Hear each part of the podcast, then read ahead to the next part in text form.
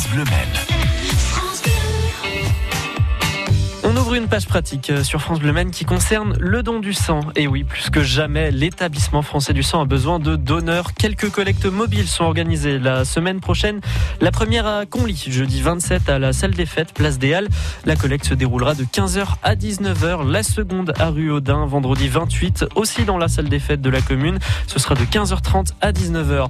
Vous pouvez évidemment aussi vous rendre à la maison du don du sang au Mans pour euh, votre don. Vous la retrouvez avenue Rubillard, c'est au niveau du centre hospitalier et elle est ouverte euh, généralement du lundi au vendredi de 9h à 17h. Attention quand même, les horaires risquent d'être réaménagés pour demain parce qu'on n'oublie pas que c'est férié. Évidemment, au vu de la situation sanitaire, l'idéal pour les collectes c'est de prendre rendez-vous pour votre don du sang. Mais rassurez-vous, hein, c'est très facile, très rapide. Vous pouvez le faire en ligne sur le site de l'EFS, l'établissement français du sang, ou par téléphone sur la maison du don sartoise. Et surtout, hein, n'oubliez pas, même si vous donnez votre sang pour aider les autres, faites quand même attention vous.